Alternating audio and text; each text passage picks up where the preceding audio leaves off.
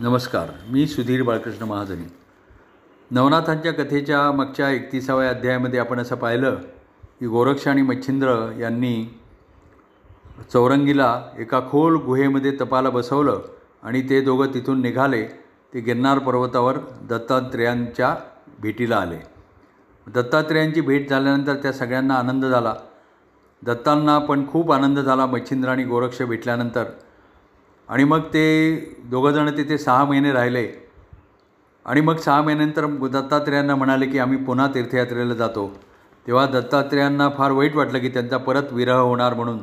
पण त्यांनी त्यांना अनुमती दिली आणि मग ते दोघं गिरनार पर्वतावर उतर पर्वतावरून उतरले आणि उत्तरेकडे निघाले.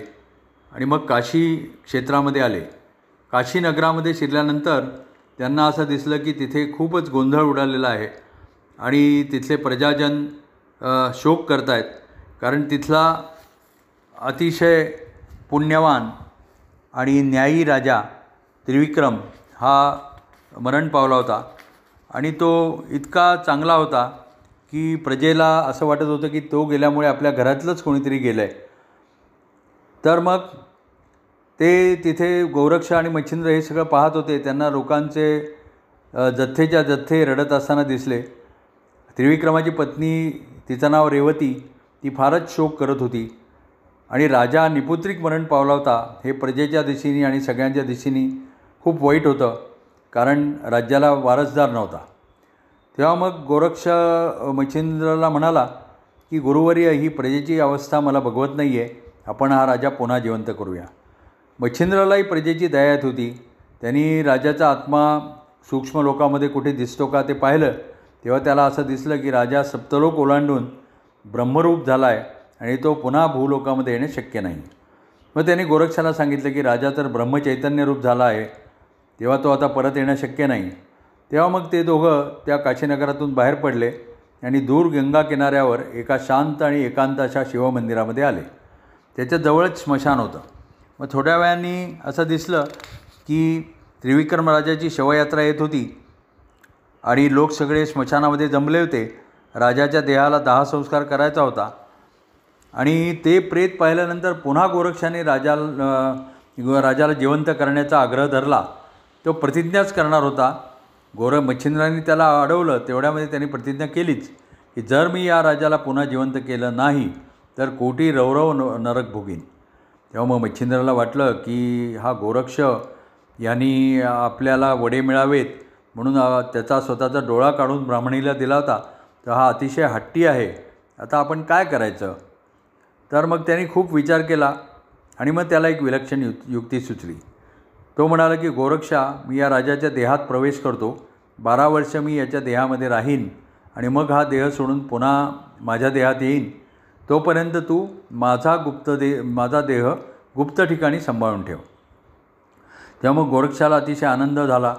आणि मच्छिंद्रांनी योगबळाने आपला देह निश्चेष्य केला आणि त्यांनी राजाच्या देहामध्ये परकाया प्रवेश केला. तेव्हा मग तिकडे स्मशानामध्ये एकदम राजाचं प्रेत हरलं. लोक म्हणायला आले अहो राजेसाहेब जिवंत झाले. देवाची कृपा म्हणायची. राजेसाहेब मरणच पावले नव्हते की काय? असं म्हणून सगळा रंगच पालटला. आणि प्रजाजनं मोठ्या मोठ्याने ज जय जयकार करत राजाला मोठ्या आनंदामध्ये काशीनगरामध्ये परत घेऊन गेले. आणि काही प्रजाजनांनी एक पुतळा राजाचा केला आणि त्याचं दहन केलं. इकडे मच्छिंद्राच्या देहाचं आता रक्षण कसं करायचं? या विचारामध्ये गोरक्ष होता. तेवढ्यामध्ये तिथे त्या देवालयाची पुजारीण आली आणि तिनं म गोरक्षाला पाहिलं. गोरक्षाने पुजारणीला विश्वासामध्ये घेतलं सगळी हकीकत सांगितली. तिच्या मदतीनं मंदिराच्या मागच्या बाजूला एक भुयार होतं. तिथे मच्छिंद्राचा देह नेऊन ठेवला. आणि भुयाराच्या तोंडावर एक दगडाचा दरवाजा असा बेमालूम बसवला की बाहेरून कोणाला काही कळणार नव्हतं की आतमध्ये गुहा आहे म्हणून. आणि मग पुजारणींनी विचारलं की हा देह बारा वर्ष टिकणार? तेव्हा गोरक्ष म्हणाले की हो तो चिरंजीव मच्छिंद्राचा देह आहे.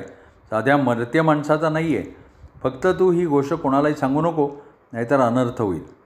मग पुजारीण म्हणाले की राज्याचं कल्याण होणार आहे ना मग मी कशाला बोलू? तुम्ही इथेच आहात ना? तेव्हा गोरक्ष म्हणाला की मी काही दिवस तरी इथे राहीन.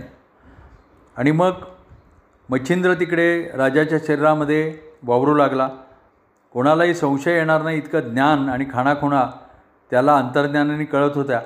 आणि राजा जणू पुन्हा जिवंत आहे असंच सर्वांना वाटलं. आणि रेवती राणीलासुद्धा काही शंका आली नाही. मग असाच एकदा त्रिविक्रम राजा शिवदर्शनासाठी शिवालयामध्ये आला. त्यांनी गोरक्षाची चौकशी केली. एकांत पाहून गोरक्षांनी मच्छिंद्राला सांगितलं की असा असा भू भुयारामध्ये देह ठेवला आहे त्यांनी तो देह पण दाखवला. आणि मग मच्छिंद्राची खात्री पटली की मच्छिंद्रा त्याचा देह गुप्तपणे सुरक्षित ठेवला आहे मग तीन महिन्यांनी मच्छिंद्राची अनुज्ञा घेतली आणि गोरक्ष तीर्थयात्रेला गेला. आणि मग पुढे काही महिने गेल्यानंतर रेवतीला मच्छिंद्रापासून दिवस गेले कारण तो राजाच आहे अशी तिची भावना होती. नऊ महिने पूर्ण झाल्यानंतर तिला मुलगा झाला. त्याचं बारसं झालं. त्याचं नाव धर्मनाथ असं ठेवलं. धर्मनाथ आता पाच वर्षाचा झाला होता. आणि राजा राणी शिवालयामध्ये मुलाला घेऊन गेली. शंकराच्या समोर राणी उभी राहिली. राजा बाहेर दूर उभा होता. पुजारीण राणीजवळ उभी होती आणि राणी शंकराची प्रार्थना करू लागली. हे शंकरा माझी आता एकच इच्छा उरली आहे की मला सौभाग्याचं मरण यावं. सुहासिनी म्हणूनच मी मरावं. आणि मग तिची प्रार्थना ऐकून पुजारीण एकदम हसली. तेव्हा राणीला आश्चर्य वाटलं की एवढ्या गंभीर प्रसंगामध्ये तिला हसू कसं आलं? आणि मग तिनं तिला हसण्याचं कारण विचारलं.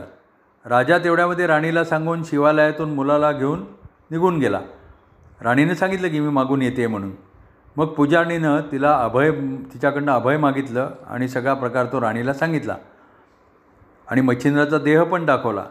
आणि ती म्हणाली की तुम्ही आधीच वि विधवा आहात म्हणून मला हसू आलं. मग राणीला अत्यंत वाईट वाटलं. एकीकडे तिला मच्छिंद्राचा भयंकर राग आला. दुसरीकडे पातिव्रत्य भंगाचं दुःख वाटलं. तिसरीकडे तिला पुत्रवात्सल्याने तिचं मन कासावीस झालं आणि त्या धक्क्याने तिला मूर्छा आली. पण तिनं मनावर कसाबसा ताबा मिळवला आणि पुजारणींना न रागवता ती विश्वासामध्ये घेऊन उदासपणे परत गेली. मग आता ती विचार करू लागली की आता काय करायचं? कारण सात वर्षांनी राजाचं देह सोडून मच्छिंद्र पुन्हा राजाच्या शरीरात शिरेल आणि पुन्हा राजा गेल्यानंतर आपण विधवा होऊ त्याच्यावर उपाय म्हणजे काय? हा मच्छिंद्राचा देहच नष्ट करून टाकू. म्हणजे मग राजाला मच्छिंद्राला राजाचा देह सोडून जायला वावच मिळणार नाही. तसंच करावं. मग असा साहसी विचार राणीनं केला आपल्या विश्वासातल्या सेवकांना घेतलं आणि रात्री बेरात्री शिवालयामध्ये जाऊन मच्छिंद्राचा देह भुयारातून बाहेर काढला. आपल्या सेवकांना तिनं आज्ञा दिली की या दुष्ट गोसावड्याच्या शरीराचे तिळा तिळा एवढे तुकडे करून अरण्यामध्ये फेकून द्या. हे कोणालाही कळता कामा नये.